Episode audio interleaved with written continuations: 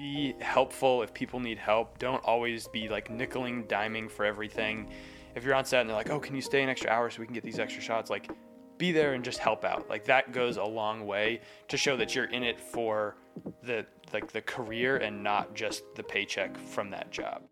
Hello, everybody. I'm your host, Dave Mays, and this is the Golden Hour Podcast, where photographers, filmmakers, and content creators come together to learn from one another. Today's guest is Greg Farnham, who is the host of the Lens Pro to Go YouTube channel, as well as a full time freelance cinematographer. Greg's story is probably very similar to a lot of yours, going to film school to pursue a filmmaking career that led him to doing freelance wedding and commercial work that then turned into running and operating a full YouTube channel. This episode was actually recorded in Las Vegas, Nevada during CES 2020, and we're really grateful to Greg for giving us his time. If you're new to the Golden Hour podcast, thank you for giving us a shot. I would encourage you to look at our back catalog of amazing guests that we've had over the last several months. We've had people such as Chris Burkard, Sorelle Amore, Chris Hau and Lizzie Pierce, Josh Yeo, Gerald Undone, Kitty from Atola Visuals, and the list goes on and on. If you're in the photography and filmmaking niche, you really will enjoy this show, and we ask you to please consider subscribing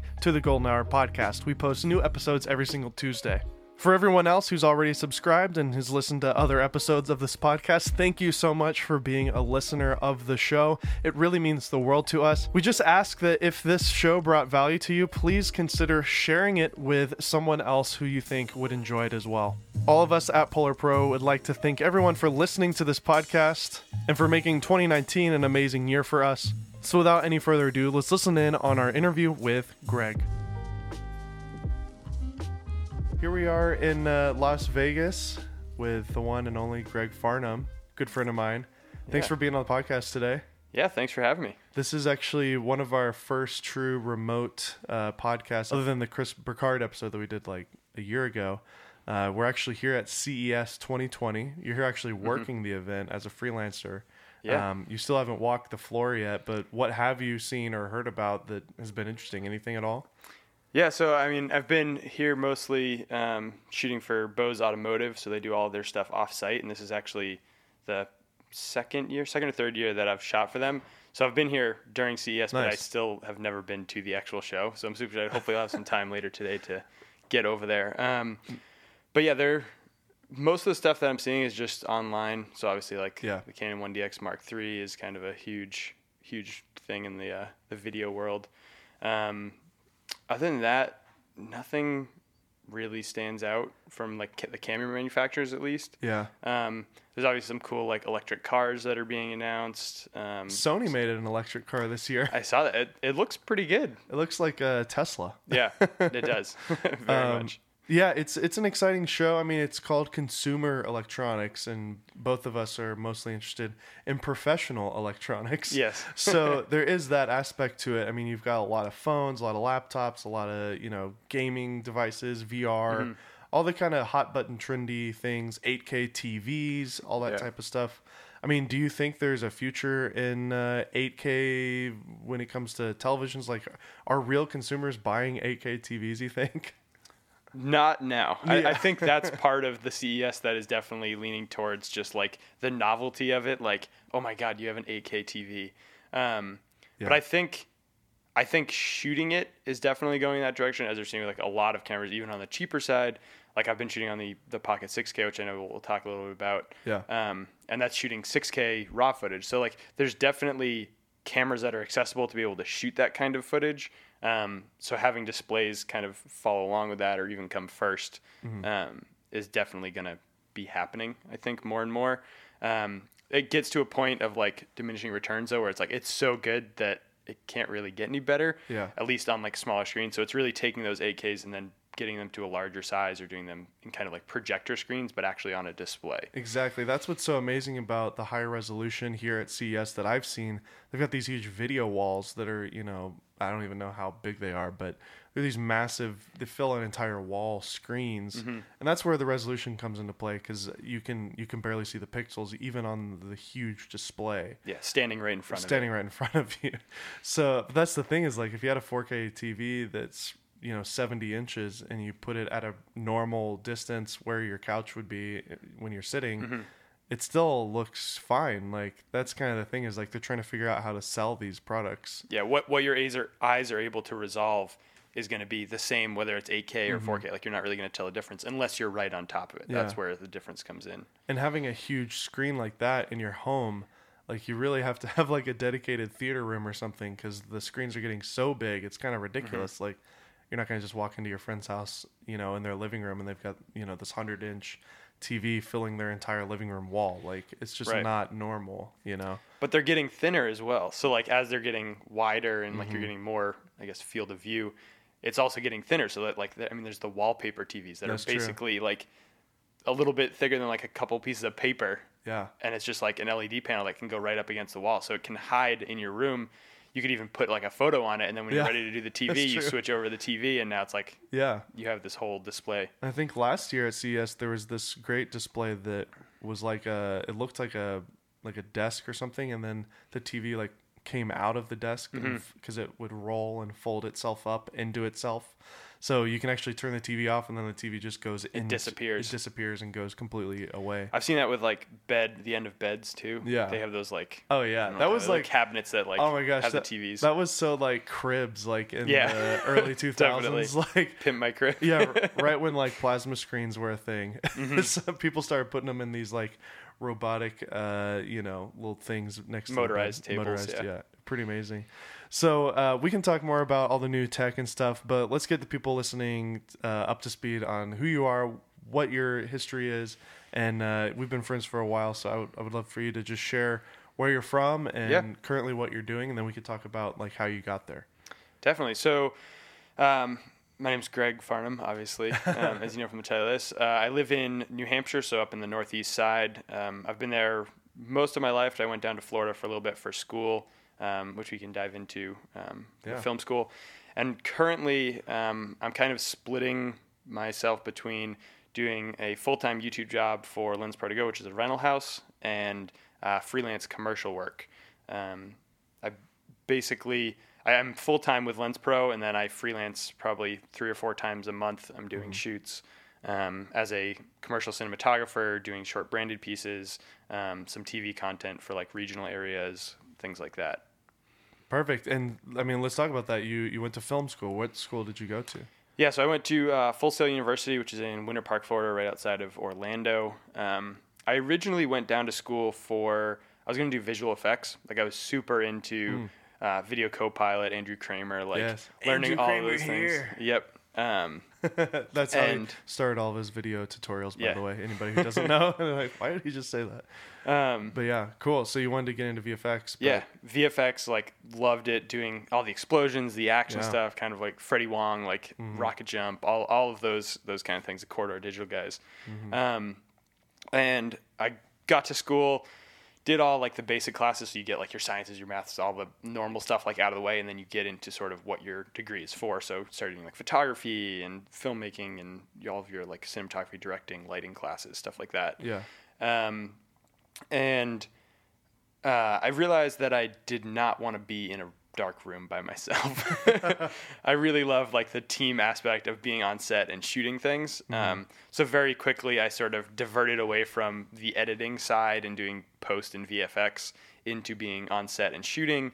Um, kind of started in the camera department doing like AC work and camera operating, and then transitioned more into like the the DP side um, from a camera standpoint, and then in the past like couple years, I've been diving really heavy into doing lighting because I think that's just so important for everything. Like you could have the crappiest camera, but if you have really solid lighting, it's gonna look good no matter what, and that's really what it comes down to. Um, so the gear is is less important, and then having the gear just enhances what you're already able to do with with lighting.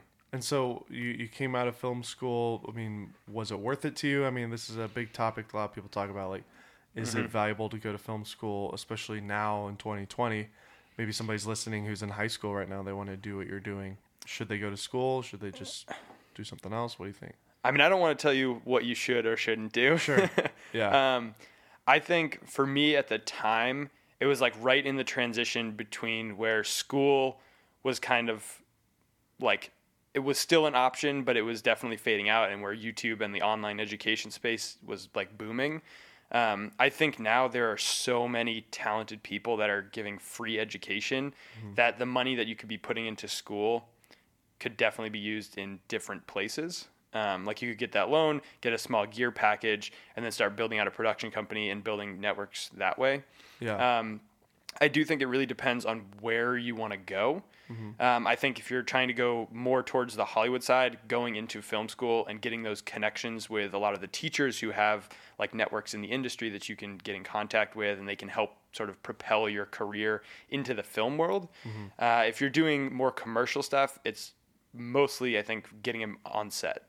Like getting on set, meeting people, building up your own network, and just starting to shoot and do it and, and build your craft and like yeah. experience everything. Absolutely. I mean, uh, we're probably the same age, and it was the same for me. I was going to go to animation school, and I eventually started doing, because of the DSLR revolution, while I was in school, I got a 5D or I had access to one. And we just started shooting weddings, and it just turned into more and more, you know, work. And like, it's it's amazing how the internet really changed everything. How did it change you? I mean, you're a YouTuber now. yeah, yeah. So I my full time job is is a YouTuber um, for Lens Pro to Go. So I do a lot of like online education stuff, kind of like what I was just talking about, teaching people about gear, doing comparisons, tests, so people can really understand the differences in the equipment and the options that are out there. Um, and that's definitely I think just doing that has really helped my career as well because I get such a deep understanding of the gear and how to use it that when I bring that onto my freelance stuff, I can go pretty much on any production with any camera, any like tools, and understand how to work them properly, um, which I think has been a huge benefit. And I think looking for a rental house, like if you're kind of starting out, it's a great place to get into just for a few years to like really get your hands on some gear if you don't have access to that stuff already, and then kind of freelance off of that and just build some contacts through the rental houses. Um, that's been great for me. I'm not really sure in the future Sure. where that that market's going, um, or the need for like the super high end rental stuff because gear is just getting so cheap. Um, there's obviously going to be like the Hollywood film commercial stuff that's always going to be using like the best of the best. But I think for most people starting out, like just getting your hands on some cameras and then shooting is is the best way to get into it. So you went to Florida. Uh, was was that always just a temporary thing? Did you think that you were going to stay there at all? I mean, Um, honestly, I thought I'd be out in California. Um, so I looked at a bunch of different schools. I looked at like all of the art institutes. We went down to Miami. Kind of did like a whole tour of like the Florida area. Um, my grandparents lived down there at the time, so like it was gonna be fun to be down there and sort of near them. Um, so it was kind of always the idea to kind of go away for school and then figure it out after that. There wasn't really like a, a long term plan, like I'm going to go here. Um, but because I was going for like film, obviously I thought I'd be going into more um, like longer form narrative stuff. And Yeah. then California just seemed like the place that that would happen. sure. Um, a few months before I graduated, I met my current girlfriend, who I've been with for seven years now. Um, she's waiting for the ring. um, but yeah, so then I ended up moving back to New Hampshire. Um, did some work around there, just kind of got my feet wet, like in the industry. Started doing uh, weddings, which is kind of like I think that's probably the way that most people get into the industry is like they do weddings because it's it's very reliable because it's always happening. Yeah. Um, they pay pretty well, and it's just like it's an ongoing thing. Everybody's getting married all the time. Um, so that's a great place to start and get your feet wet, and you can kind of get um, some really good documentary skills because Yeah. you have to be able to do everything. You got to be able to do audio quick. You have to do lighting, lenses, like changing all that stuff, changing your settings, going into different locations, and like just moving around all day. So it's a really good like kind of intense boot camp almost Yeah. um, for like the commercial world. I think again, I mean, my my story is similar, and uh, for me, the wedding stuff has really applied to the YouTuber lifestyle too, where you've got quick turnarounds, and good enough is is good enough, and you got to just kind of you know go with the flow, and you know be on your feet and just make it happen. Obviously, you have a nice studio with good lighting, and there's a little bit more control there. Yeah. But um, you know, using some of those skills from the wedding industry can really apply to a lot of different uh, avenues in the video world. Definitely. When I was doing uh, mission work and some nonprofit stuff, it was perfect for that. I mean, documentary and stuff, it's perfect. Yeah. I even think like a lot more. I don't want to say like all commercial stuff, but I feel like a lot of my commercial work, like even the stuff that I'm doing here for Bose, like it's it's all going towards that faster like turnaround time. Like we just need the content, we need it quick, like get the edit done and do this. And I think that doing the wedding stuff really, like you're saying, like helped out, helped craft that mm-hmm. that speed and that urgency um, for the type of commercial work that I'm doing now. Like there's obviously stuff that takes longer, mm-hmm. um, but for most shoots, like you're getting like two or three days maybe for a commercial shoot and usually they're like oh we need it by the end of next month and like you have to do all your posts and color grading and everything like that. Um, so i think yeah that, it's a good good place to get started and kind of like kick off kick off a career. Did you learn new things that sharpened your skills even more after graduating film school and doing that instead? Oh yeah. Yeah. Yeah i mean film school was great because we didn't really actually talk about too much in what happened at film school. Um, well, let's talk about it. It's a yeah, it's Full Sail is a, a very interesting type of school because you basically go in and you say, "This is what I want my degree to be at the end," and they say, "Okay, here's your classes." Because you get a a bachelor's. Um, in my case, it was a bachelor's of science in film and video production in 21 months, which is a four year degree. So you're doing all of it in half the time. So they really need to like crunch everything down and be like, oh, you can't take any like extracurricular type of things. Mm-hmm. Um, and I think that was really great because you just like get in, you do your stuff, and then you can get out earlier and start working and experiencing. Because that's really what it's about is like doing the actual stuff. Um, throughout the school, you do like different projects. Like we shot some 16 millimeter film, we shot 35 millimeter, we shot like high end digital stuff. So like that was when like the Alexa first came out. Um, so you get a lot of like experiences and a really safe place to fail, which I think is what's really awesome about yeah. film school. Um, but again, like that was directed more towards the Hollywood narrative, like shooting short films and features, rather than the commercial world, mm-hmm. uh, which is where I find most of my stuff now. Like just on that, the shorter schedules, I, I just can't travel somewhere for like six or seven months to go shoot a feature and then come back. Yeah. Um, so that's kind of why where I've landed up in in commercial work. And that's where the wedding stuff was a, a, another great place to mm-hmm. fail, but not actually fail. Because if you fail a wedding, then that's a big fail. But yeah, that's a big fail for someone. Yes, for, for someone very special.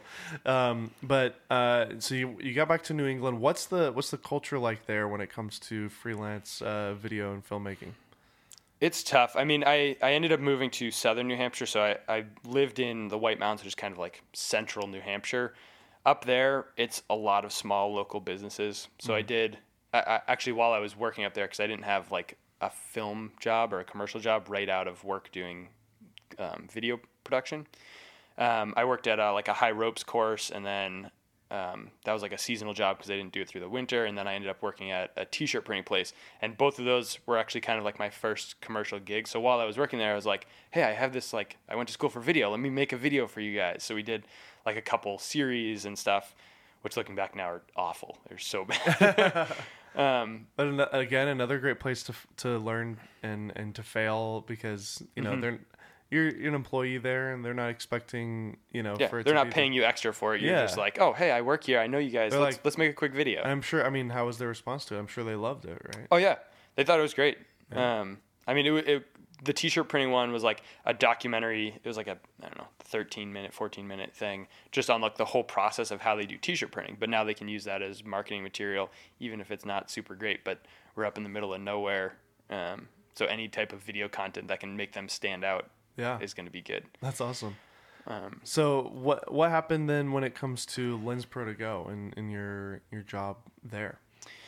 Yeah, so while I was working at that t-shirt printing place, um, I was trying to find a way to get towards southern New Hampshire, um, just because I knew there's gonna be a bigger market there. We have Boston like less than an hour away, which there is a much bigger scene for a lot of commercial work and like film and stuff. Um, so reached out to a bunch of rental houses. It, this is how I get most of my jobs actually, which is kind of strange, but really just cold emailing them and mm-hmm. calling them. Um, I know it's not ideal, but like when Lens Pro, when I reached out to Lens Pro, they weren't looking for anybody. Um, I just happened to be right place, right time. I emailed them, said, "Hey, I just got my degree in film. Like I know a ton about video gear and stuff like that." And they were like, uh, I don't know, we don't really need anybody else right now. We're not hiring. Stayed persistent because they seemed they like I kind of had them on the hook a little bit because um, they were interested. They were trying to transition more into video, so I had a really like nice um, addition to their team. Yeah. Um, so I stayed in touch with them over like the next like month or so, being very persistent. Like, hey, I want to come in and just meet you guys. Like, n- no commitments. I just want to come in and say hi, stuff like that, and just see the place. Ended up going down there for an interview, which was like it was like a, almost a three hour drive from where I was living at the time. Um, had the interview, went well. They were super happy. I mean, like I was I'm a nice guy. So, so like that came off really well. Um, they saw that I was passionate and cared about it. I was like, I guess I was tech savvy in, in the video space with gear because it was a lot of stuff that they hadn't even looked at yet because they were still a mainly photo company at that time, just renting like photo cameras and lenses, DSLRs, stuff like that. Um, so a couple weeks went by, reached back out to them. Eventually, they're like, "Yeah, let's let's come on, let's do it for like a short term thing. Like, let's just have you come down, see if we can work something out, find a place that you can fit in." Um, so I came on as sort of a, a gear tech, so just doing testing, making sure that all the stuff was together and the kits were together when gear came back, um, fixing broken stuff, things like that. And then a few years in, uh, I transitioned into sort of the shipping side. So really just making sure all the gear was cleaned before it went out so that it was like presentable for our customers and where stuff was going. And while I was doing that, I was able to kind of wrap my job up that by like noon. So the second half of the day, I was like, well, I have all this extra time. I have this these video skills. YouTube was a great place that like I was watching a lot of, um, and I was like, well, let's just make some videos about this gear. We have so much of it here on the shelves. Like, let's just go talk about it and teach people about it and try and get people to to see the new things that are out there instead of just what they always have on set. Um, so started doing videos, and then in the last like two and a half years, I've been doing full time videos for them because it started to take off and like we got a really good response from it. People love the videos. It's an asset that we can use on on the website to sort of build up our knowledge and our background on it as well and, and show that we we are also people that use this gear. We're not just like a big warehouse that can send it to you. Yeah. Um, and then that's yeah, kind of where it is now, and that's Yeah. what, what we've been doing. And that's how we've met. I mean, I think we've known each other Mm-hmm. for three years or so, three or four years. Yeah. I think I probably met you before you were fully active on the channel, Mm-hmm. but you were, you know, at conventions and stuff. I saw you at NAB uh, years ago. Um, and yeah, these last couple of years, like seeing how YouTube has been really affecting companies and stuff, it's really cool to see what you guys have done because Lens Pro to Go's YouTube channel really is, you know, your creation and you're you're creative and it, it doesn't feel like much of a it doesn't feel like a commercial for a Lens Pro necessarily. Yeah. It makes me want to rent stuff because I'm looking at lenses that I maybe never saw before that are way outside my price range. So renting is probably the the best option for me to go for, Mm-hmm. you know, a thirty thousand dollar cinema lens. And seeing Yeah. your seeing your reviews and things like that, it's really first off as a nerd, it's very fulfilling to to see the lens tests and to see the character and the. Uh, I always skip to the bokeh parts. Like I want to see Yep. what the bokeh looks like. um, so yeah, I mean, you're doing a lot of high end stuff, but then you also will will do the lower end stuff as well. I mean, tell Yeah, me about just range. yeah, tell me about just the whole like process of developing the channel as a whole and what you're now that it's been a couple of years like what's what has the response been uh, and the effect of the company Yeah. Uh, so originally, kind of going back to your point about like, it doesn't feel like a commercial channel.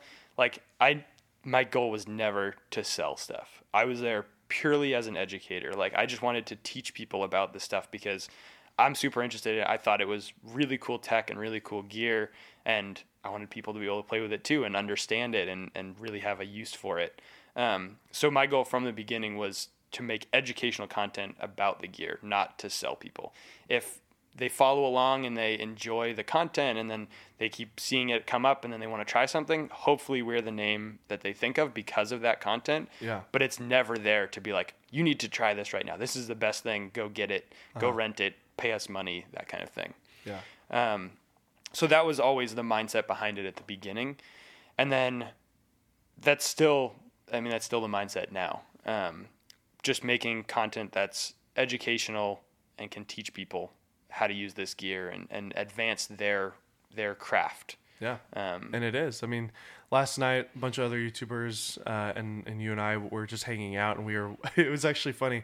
It just got late, and we were all just kind of laying around, and we just started decide. We decided to watch each other's YouTube videos, Mm-hmm. and we pulled up your Laowa uh, macro lens. It's what's the name the of probe lens The probe lens. It's this super long, like called the anteater. yeah, it looks like an anteater, and uh, you can do some really creative things with it. And that video has like 450,000 views or something, Yeah. almost half a million views. And um, you know, we were watching it, and it was so educational, so interesting.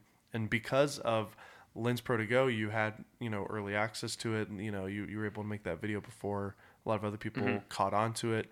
You're able to see probably little little nuggets, you know, at the office that are like, wait, what is that? Okay, I'm gonna make a video about that. That's cool, you know. Yeah. I'm sure being having access to a rental house like Lens Pro to Go, and honestly now Lens Rentals, which Yep. you know it technically has uh, acquired Lens Pro to Go, and so you're just one big company now. Mm-hmm. Um, so you have all this access to gear. I mean, that's gotta be fun, right? Yeah, it's great. I mean, we have some great perks there um, of being able to like take gear and just go shoot with it on the weekend. So like if we have some reds in house and it's there for the weekend, no customers are taking out, we have access to it, so we can throw on some cine glass and just go shoot some flowers or shoot some stuff in the woods, like just some random things. Yeah. Um, without necessarily needing a project or shelling out the thousand dollars it would cost to rent it for the weekend. Yeah. Um, so it's definitely been a lot of fun to really kind of follow the trends of video because basically anything new from the manufacturers like Sony, Canon, Fuji, uh, Nikon, like all of those new cameras, we're we're getting them because people want to rent them, they want to try them out, which also means that we get to try them out, um, which has been really fun to yeah play around with that and just see the differences and see the sort of evolvement over at least for me like the last seven years. Like we, I went in with the um, FS700 was the like only video camera that they had there now. And now we have Phantom high speed cameras. We have uh, Arri Amiras. We have like all the red lineup all the DSMC2 cameras. Um, so to be able to like yeah go from DSLRs and smaller cameras up to this high end stuff and really experience it as sort of the trend changes in the industry of commercial work and being able to use it on freelance stuff has been awesome.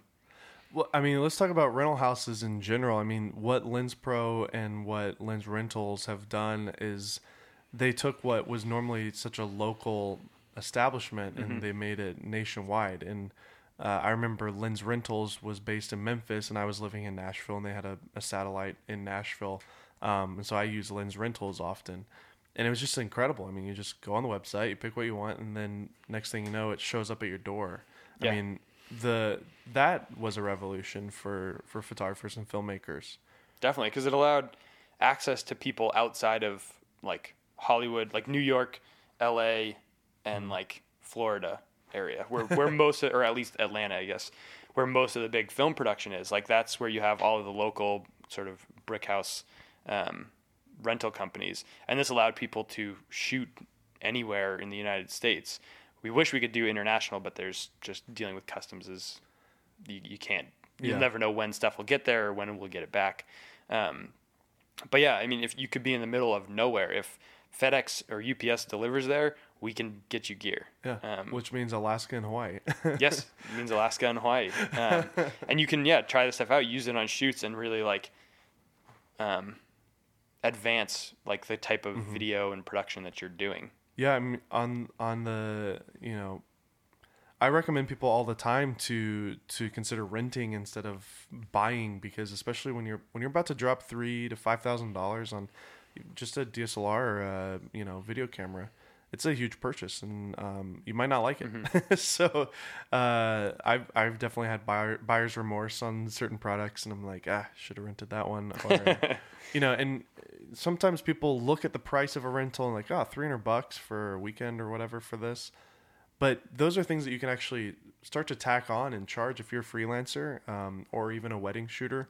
Yeah. You could build that into your price. Say, um, you know, my, my, my fee is, you know, X amount, and then I'm going to need about three to $400 for rentals, you know, and you just build that in there Yeah, you know, and uh, it's tax write off. You know, it's just, it's great, and you got all these cool incentives and things. Um, it's a wonderful way to do it. I had a friend who every month would just rent a new lens and just try it out. And uh, that was something that he built into his pricing uh, for wedding shooting. And um, that was how he was able to decide, I want this lens. I don't like that lens. Like that's how he discovered the the uh, 135L lens from Canon, Yep, the F2. The F2. Um, it's kind of a small, compact telephoto, but it's got crazy bokeh, super sharp. It's Mm-hmm. an old lens, so it's not that expensive. And he rented it and was like, "Dang, this is like amazing! I'm gonna buy one." You know, Mm-hmm. so really amazing. If you haven't checked out lensprotogo.com, check it out. Um, so let's let's talk about your your freelance filmmaking and stuff. I mean, you're here right now doing a freelance gig. Yeah. Um, obviously, Lens Pro allows you to to do this, and the flexibility of that is pretty awesome. Yeah, I have um, sort of a unique setup there. Um, I mean, obviously for this, like I'm taking vacation days because I'm basically taking a week off to be down here to shoot Okay, this. gotcha. Um, so in this case, it's uh, vacation time. But if you go on the channel, I do a lot of behind the scenes stuff of a lot of the commercial jobs that I do, at least the ones that I'm able to share. Um, and that kind of doubles up so I can be shooting behind the scenes content for the education side of things, and then I can also be doing freelance gigs and still advancing myself and my career in that world. Um, so it's been it's been really great to sort of have both of those those sides of it Sure. where I have like the steady thing, I have the freelance gig, and then there's the the like what's the word for it? Multiple streams of income. Multiple streams of income for sure. Um, but just sort of the fluidity of both of those working together. Yeah. Where I As can make it work. Yeah, as a creative, it's stimulating to to be able to to kind of hop around and, and try different things, put your Mm-hmm. hands in different things, and um, yeah, like you know, there's a lot there's a lot of value in working for a company and having that stability and having that reliability, and uh, also having a bankroll. You know, you're getting access to hundreds of thousands of dollars of gear Mm-hmm. because of of their access, but then being freelance, you're able to maybe hop around and do some things that you wouldn't normally do. So Yeah. it's really fun. But you know, how how have you built your business as a freelancer? Just making connections and stuff. Yeah, I mean it, that's really what it's all about. Again, this kind of goes back to how I got the Lens Pro job. Like I just Mm-hmm. cold emailed a bunch of production companies, and it's it ends up being like this right time, right place thing. Um, where I emailed a couple of them at the time that they were starting to do a little bit of internal transitions, where the guy who was shooting most of it was going more towards a director producer role, and they needed somebody to come in and start shooting. So I was able to fill that role for them. Um, I had a small reel at the time, so there wasn't a lot of like big jobs on there, but it was like, hey, let's start out and do stuff. Um, I started out, I think I was doing maybe like 300 bucks a day for DP work. Um, and I was like bringing some of my own gear and stuff like that, which is very low. Um, and then, but I was starting out. I mean, that you got to Sure. start somewhere. You got to have. I was doing $150 a day for the wedding stuff, which is like 12 hour days. I was driving two hours because they were weddings were all like down towards Boston. Oh my gosh. Um, but you just get into it, and then Yeah. that it, it evolves, and, and you start charging more, and you realize, okay, I, I know what I'm doing now. They can pay me a little bit more. totally. Um, and actually, one of the companies that I did weddings for, um, at the same time that I was sort of reaching out to more commercial stuff, they were transitioning into commercial work as well. So I had already had like a reputation with them, and they knew me as a, a solid shooter. Nice. Um, so I just started coming in and doing second shooting, and then eventually DP work for them as well. Absolutely. I mean, Um, freelance life is just all about the connections. You you gotta network. You gotta One hundred percent. even just going into coffee shops and uh, in local areas and just seeing people editing and being like, "Hey, you're an editor, cool. You got some work," or like, Yeah. not even. that's probably not the best way to. to hey, you got some work for me? Um, you know, just be genuine and be friendly, and uh, and stuff Yeah. will happen. I mean. That's how you know. That's how we know each other. We just see each other at conventions, doing stuff like this. Actually, yeah, events are our events are huge. yeah, Cine Gear, NAB, CES, Mm-hmm. Photokina, if you can fly to Germany. Yeah. Um, things that gather people that are like minded that are doing the same thing. Events like this where people show up. I mean, that's just shaking hands and exchanging business cards and just, Mm-hmm. you know, Staying in touch with them. yeah. Um, another way that I don't do too much to get clients, but I know a bunch of people who do, is if you try to find like figure out what you're obviously like you're into video because that's what you want to do but find out like another passion that you have and something that you'd love to be shooting video of. Because there's so many things out there that need video. You could be doing weddings. I know a lot of people who shoot weddings and they love them i know people who shoot weddings and then they're like eh, weddings aren't for me. Um, Yeah. but find those passions and like if you're super into food try and find food conventions that aren't necessarily full of tech people because most of the time like when we're going to this stuff like we're all doing the same thing we're not necessarily competition because we're in different areas Yeah. but we're all doing video production um, if you can go to a place that's a conference or some sort of event that's not for video production or video gear Mm-hmm. and you can start building context of people in the industry that would need that type of video Yeah. um, and that's a great way to sort of build up your network and find people who you want to work with because they're doing stuff that you want to work with. Absolutely. That's a great idea. I've never thought of that. Yeah. um, trying to think if there's any other ways that you could. I mean, just cold emailing people too, not even going to events. Just it's utilizing the internet. I mean, you know, Mm-hmm. you can build a following online. You can just find Facebook groups, private Facebook groups in your local areas. Um, you know, there's a lot, to, a lot, a lot of opportunities. I had a friend who who literally would door to door go to businesses and just like be like, "Hey, I'm a I'm a videographer. You know, maybe I'll do a free uh, promo, and if you like it, you know, hire me in the future." He just he did that for like a year straight. I think he did like thirty like free uh, Yeah. promos, and they were pretty simple. You know, took him like a day or two to to do it, and that eventually turned into some pretty huge gigs.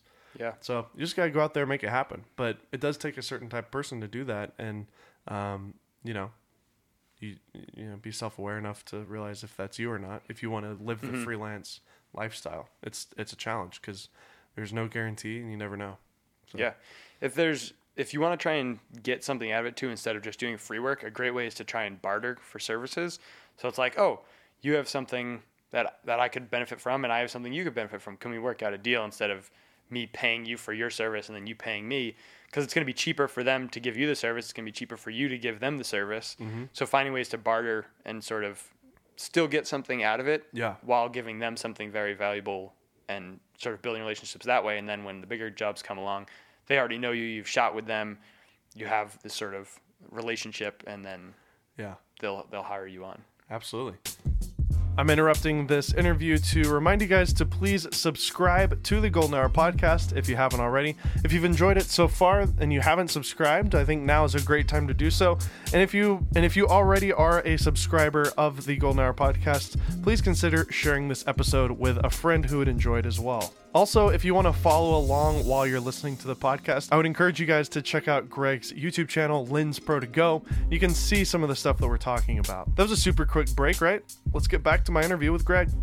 Let's talk uh, YouTube again. so Yeah, yeah. we you, you you did the YouTube channel, um, but like I'm you know involved in YouTube, and I think it's a fascinating thing. And coming from the freelance filmmaking background, I think you and I can relate on kind of the more traditional side of that. And like the things that I've seen, at least for me with my career with YouTube, it's just been so exciting and so invigorating because the freedom and flexibility of it and the the power of it is really incredible.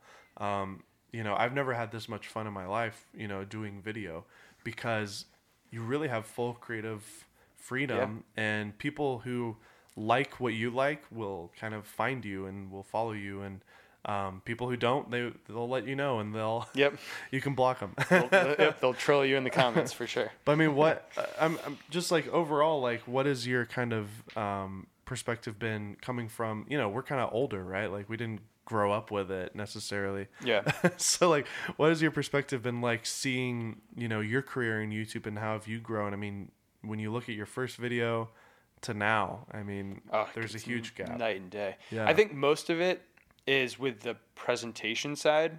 Um, I mean, obviously, there's technical stuff like my lighting and the first videos were awful. like I was like, oh yeah, I'm out of film school. I know what I'm doing. No idea what I was doing. um, yeah, it was terrible. But yeah, so there, there's the production side and the technical side of just sort of evolving over time. Be like, oh, tweaking these little things. Every time you do a video, you get to tweak it one little time. And I've done, I think, almost 400 videos for Wow. Lens Pro now. So it's definitely a lot of like repetition, which helps build it up.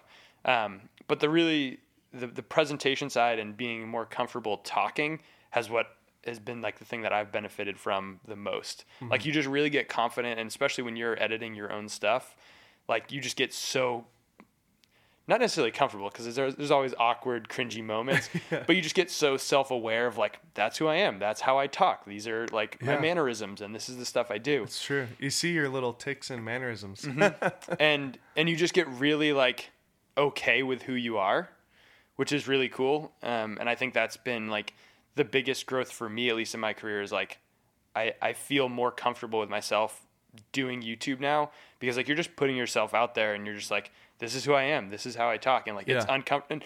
So going back to what we were doing last night, like we were all watching each other's videos, and whenever somebody was like, "Okay, you're up next, Kitty, we're watching your video," yeah. she's like, "No, no, don't put it on." and it's just like it's this uncomfortable thing of watching yourself with a bunch of other people. Yeah. But it's it's just it's a really good thing, and you get awesome feedback and like the community fun. that you build is. It felt is good great. to have the support, and yeah, that's the other thing too that the community that I've uh, experienced mm-hmm. in specifically the YouTuber niche that we're all in, like the little group of people that that we've met over over the last couple of years, and it's yeah. growing. I mean, there's always new people joining that niche, the photography filmmaking niche. Yeah, and uh, it's just so supportive because it's like not only do we all love filmmaking and photography but we're also you know involved in this whole YouTuber world, which is so unique. I mean, yeah. Anytime you you interact with somebody and they ask, you know, what do you do? It's like you know, I just say like I make videos on the internet, you know. Mm-hmm. But if you get really specific about, it, they're like, wait, what? You're a YouTuber? What does that mean? You know, uh, how you make money with that? How do you? Yeah. so, um, so yeah, it's so fascinating, and, and it's interesting because basically now the the barrier between making something and just distributing it like it, that that's pretty much it's gone i mean the you yeah. have access there's no middleman yeah you, you don't need to have a producer that has a deal with a studio that puts millions of dollars into marketing and whatever mm-hmm. and um, I, you can make a short film and put it out there and it might get traction that could lead, lead to something um, or not you know i mean you look at yeah. ryan connolly who's been making short films forever and he's still you know just cranking out amazing films, and uh, you know, I know that it's helped him get some meetings and stuff, but I don't, you know, I don't know if people take YouTubers seriously yet. Still, mm-hmm. I think it might take a whole nother generation of Hollywood to actually start taking us seriously. But um, uh, there's just this connotation that we're just a bunch of vloggers that you know don't know anything about filmmaking, I guess. Yeah. But I think we were talking about this yesterday when we were playing uh, ping pong together, which, by the way, Greg is a really good ping pong player. Uh, but like the quality level for tech and gear reviewers, like it almost has to be the like, standard. The bar is so much higher. Yeah, it's kind of annoying because you can see other YouTubers and other genres that can get away with like poor audio and bad lighting and get tons of views and success. Mm-hmm. But then in our niche, it's almost like part of the reason why people are watching us is because you know they want to learn what we're doing and how we're doing it, and so it needs to be good. yeah. so um, it's it is fun because as a DP and uh, director, you're able to flex your you know your skills and have opportunities to do that. I mean, yeah. How how are you implementing your filmmaking you know experience from film school and even the higher end production stuff into your YouTube stuff? Yeah, I mean, I think it comes back to a lot of like the technical side and just how that's built over time. In all honesty, like I think most of the time it's more of a hindrance to try and do that because it, we we just try to go so much for the perfection and making it look perfect and tweaking every little thing where the content is really what's important and like just getting that information out there or the entertainment or whatever it is and that's why a lot of those other channels do so well is because they can just pump out they could do daily vlogs and they can do it every single day and just have that consistency where it's a lot more work on our end because we're trying to make it perfect. We're trying to make every shot matter and make it all like come together in a cohesive thing, which yeah. takes a lot more involvement, especially when you're a one man band and you don't have like a team of people. Um, even me, like occasionally I'll have an editor help me out, but for the most part, that whole channel is I'm producing, I'm writing, I'm directing, I'm talent, I'm editing, I'm marketing it after the fact, trying to push out the videos and gain traction and reach out to different outlets um, and online like blogs and stuff like that to get those videos picked up and out into the world. Yeah. And that's a lot of work It for, really for one person. Yeah. Yeah, it's kind of. I mean, what are you gonna do about that? Are you, are you looking at getting an editor or what? I yeah, I would love to. It I mean, at that point it's it's figuring out what Lens Pro and Lens Rentals want to do Sure. with the channel and how much they want to take it off. Um, I mean, I've started to also do sort of my own YouTube channel on the side, doing some FPV drone videos. And I'm going to be doing some more of my personal behind the scenes stuff um, nice. for other ones on there. Yeah, we watched. That was one of the videos that we all watched Yeah. together last night, and it was great. FPV drone stuff. Mm-hmm. um, let's talk gear a little bit because I'm a gearhead and I love talking about it. Sure. The 1DX Mark III came out here at CES. I know you used to shoot on the 1DX Mark II a lot, and Yep. we bonded on, on that because I was shooting on the 1DC, Mm-hmm. which is another like massive chunky DSLR.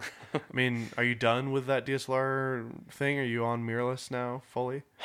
Yeah, I mean, I've been probably the last three months. I've been shooting A7 III for all of it. Um, partly is because the file size. I was just the 4K and having a crop 4K with massive files. It was just like it was more of a hindrance than Yeah. than it is. That's on shooting the the 1DX Mark II, by the way, Yes. everybody. If you don't know, not only is it it's a full frame camera, but when you switch to 4K, it crops in slightly, and it's kind of like this weird in between, like Super 35 and full frame.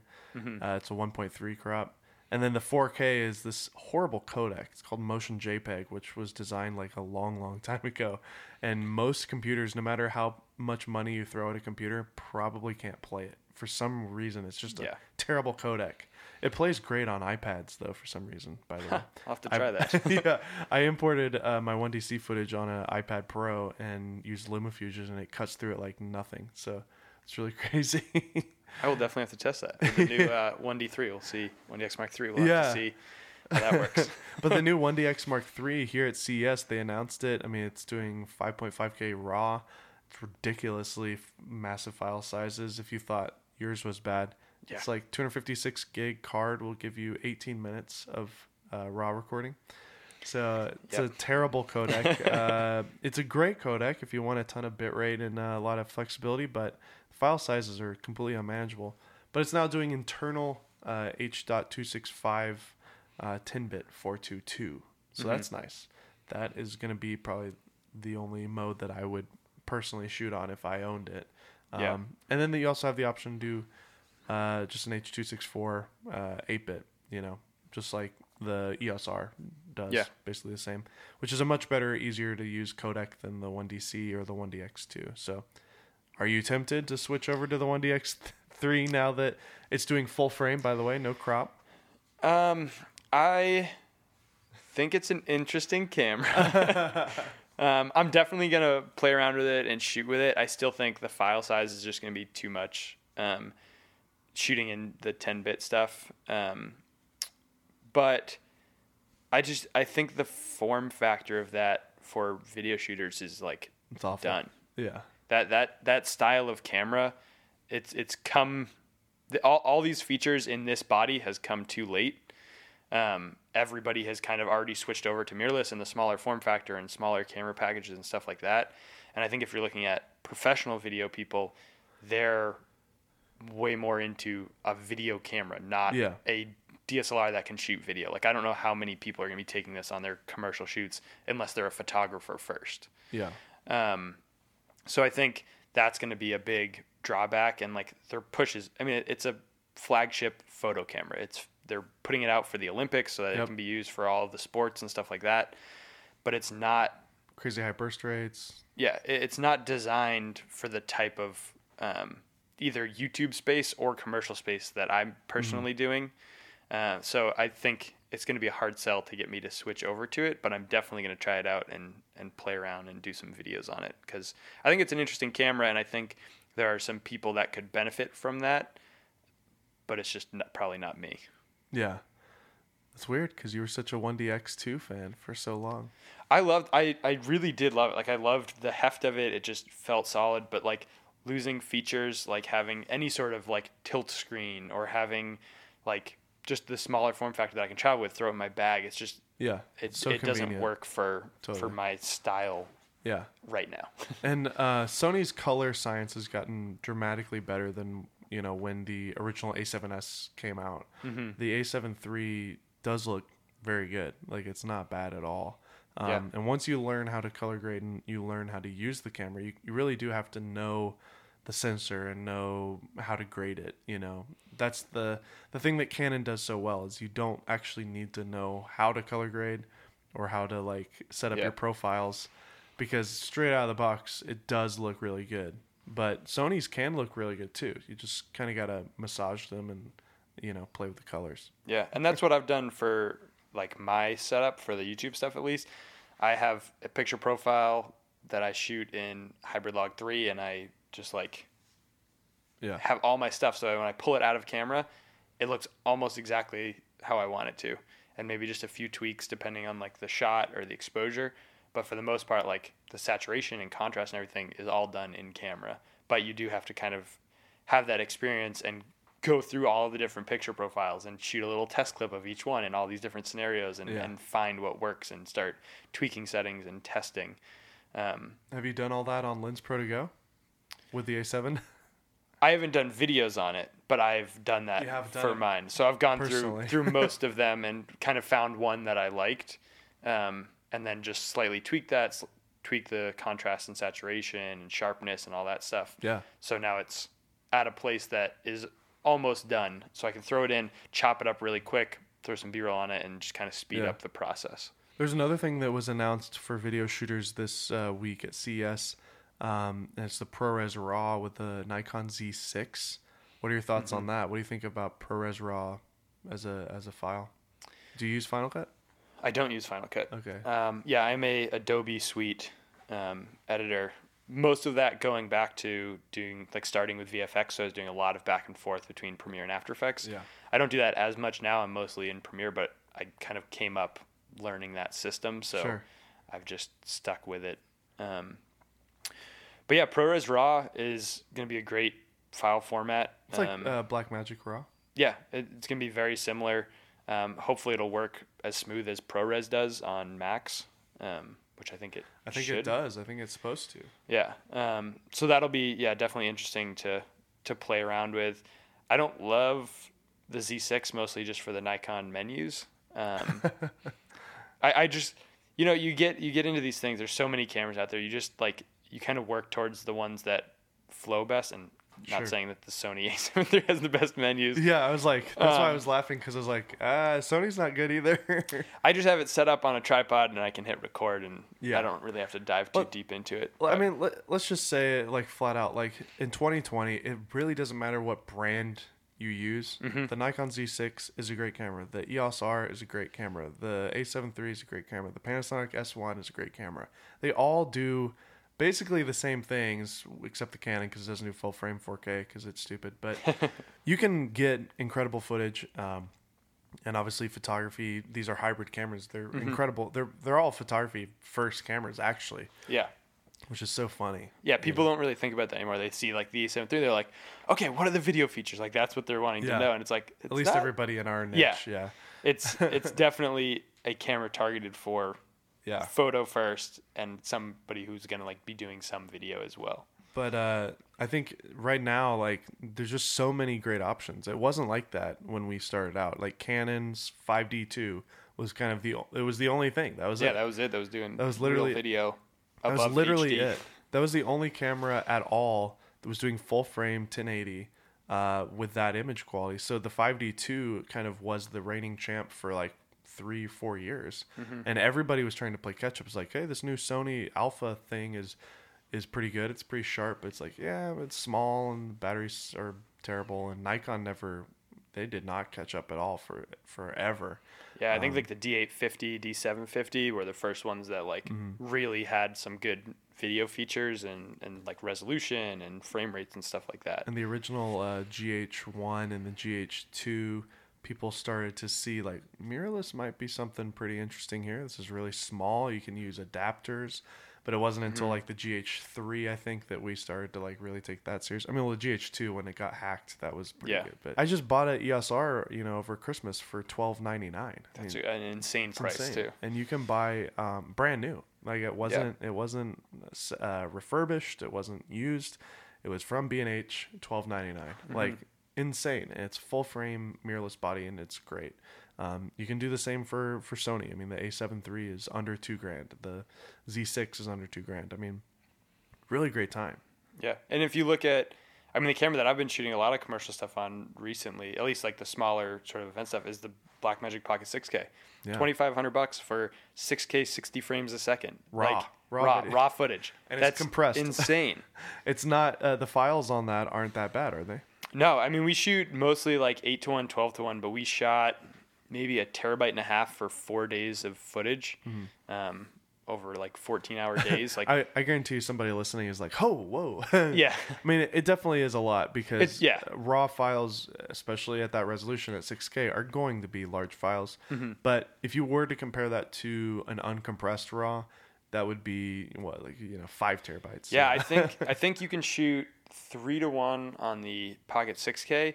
And I think it's about 14 minutes for a 256 gig. So Wow. it's close to what the, it's actually more than what the RAW is for Yeah. the 1DX Mark 3. 1DX, yeah. Um, so yeah, I mean, there, there's definitely some options in there. You also get ProRes on that camera, which Yeah. is ProRes natively, which is awesome instead of having these other weird codecs. So it plays really it. well. Yeah, exactly.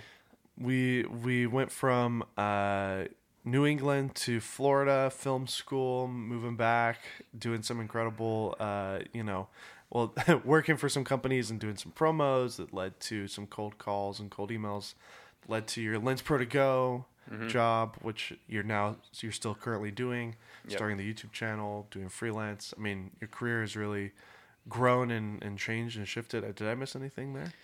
no, I don't think that's pretty much it. And then yeah, just I mean traveling around doing trade shows and stuff now, so doing a lot more travel, which I'm super psyched on. Like, Yeah. I love traveling around and meeting new people and and doing this whole thing. And that's one of my favorite things about the whole video production. Like why I love going to is because you get these chances to be in places and do things that people outside of this industry would never get to do. Um, like the Bose thing that I'm shooting for, like this is an invite only like private event for high CEOs of these manufacturers. And I'm able to get in there and see all this like inner workings of these big Yeah. companies, which is fantastic. And I, I just love it. I've I've experienced the same thing. Like you you film these like VIP events and you like I was telling my wife one time I was like I'm getting paid money to be at this thing that people pay like a thousand dollars to be at. Yeah. so it's like this is crazy, and you get often you get to like enjoy the same food and everything. Oh, for sure. so it's uh the perks of uh, the freelance lifestyle are pretty awesome. Mm-hmm. Um, and often things are paid for. You know, you were Ubering and Lyfting around here. And, Oh yeah, you everything's know, comp. They Yeah. pay for me to fly out here. They pay for me to be here. They pay Yeah. for all my food. It's it's, it's, uh, yeah. But you gotta pay your own taxes. Yes, I do have to pay my own taxes, which I need to do when I get back. yes. Um, so there's probably somebody listening to this uh, interview and they're thinking to themselves, man, I'm a lot like Greg. I'm, you know, I, I want to do filmmaking. I, I want to do YouTube. I maybe even want to work for a company. What what kind of words of encouragement can you give somebody who's uh, starting out? Uh, and is there any mistakes that you learned along the way that you'd like to to share? I think my biggest thing is just like be a good person. Like be helpful if people need help. Don't always be like nickeling, diming for everything. If you're on set and they're like, "Oh, can you stay an extra hour so we can get these extra shots?" Like be there and just help out. Like that goes a long way to show that you're in it for the like the career and not just the paycheck from that job. And that's what's going to get you to come back. Like if you're just always nice and set, you're always helpful, you're always attentive and being ready to assist in whatever needs to be assisted and not being like, oh, well, I mean, if you're on film sets, you might have to stay in your lane a little bit, but Yeah. on smaller commercial stuff and like when you're starting out, just be a hand to help with whatever needs to be helped with and don't be like, oh, that's not my job. Somebody else can do that. Like if something needs to happen, help make it happen. Um, and I think that's the biggest thing that's kind of helped me build my network and, and get me rehired on jobs and working with the same production companies over and over again is because I just have a passion for being there and wanting to help out and work in that team environment and, and make the whole thing come together. Man, that was a great way to close out the show. I ho- totally agree with that. An incredible uh, thing to say. Be a good person. Just Yeah, be humble. Be uh, be kind. It goes a long way. definitely. Thanks a lot, Greg, for being on the Golden Hour podcast. And uh, yeah, I mean, this was awesome. CES, Las Vegas. Let's do it. Yeah, thanks for having me. I really hope you guys enjoyed my interview with Greg Farnham. That little nugget that Greg gave us at the end of the interview was fabulous, and it's always a great reminder to stay humble, to work hard, and to always exceed expectations when you're on set and when you're working with clients. And even beyond work, applying that to just everyday life with your family and friends is something that just makes you an all around great human being. So thanks again, Greg, for being on the Golden Hour podcast and for sharing that great insight. If you've listened all the way through this podcast, and you still haven't subscribed to the Golden Hour podcast, what are you doing? Subscribe to the podcast. We post every single Tuesday. We want you all to be a part of this family. This podcast is brought to you by PolarPro, and I would encourage you guys to check out some of the new products that we have on polarprofilters.com. The newest addition to our lineup is the amazing Summit and Basecamp system. The Summit system is designed for landscape photographers who need larger filters rather than just screw on filters. Maybe they're using a super wide lens that doesn't even have a filter thread built in. And then Basecamp is a traditional matte box, but it's actually built to be very lightweight, super rugged, and something that you can put on any camera, whether it's a RED all the way down to a Sony system. If you want to learn more about these products, go check them out at polarprofilters.com. Once again, I'm your host, Dave Mays. This is the Golden Hour Podcast. See you next week.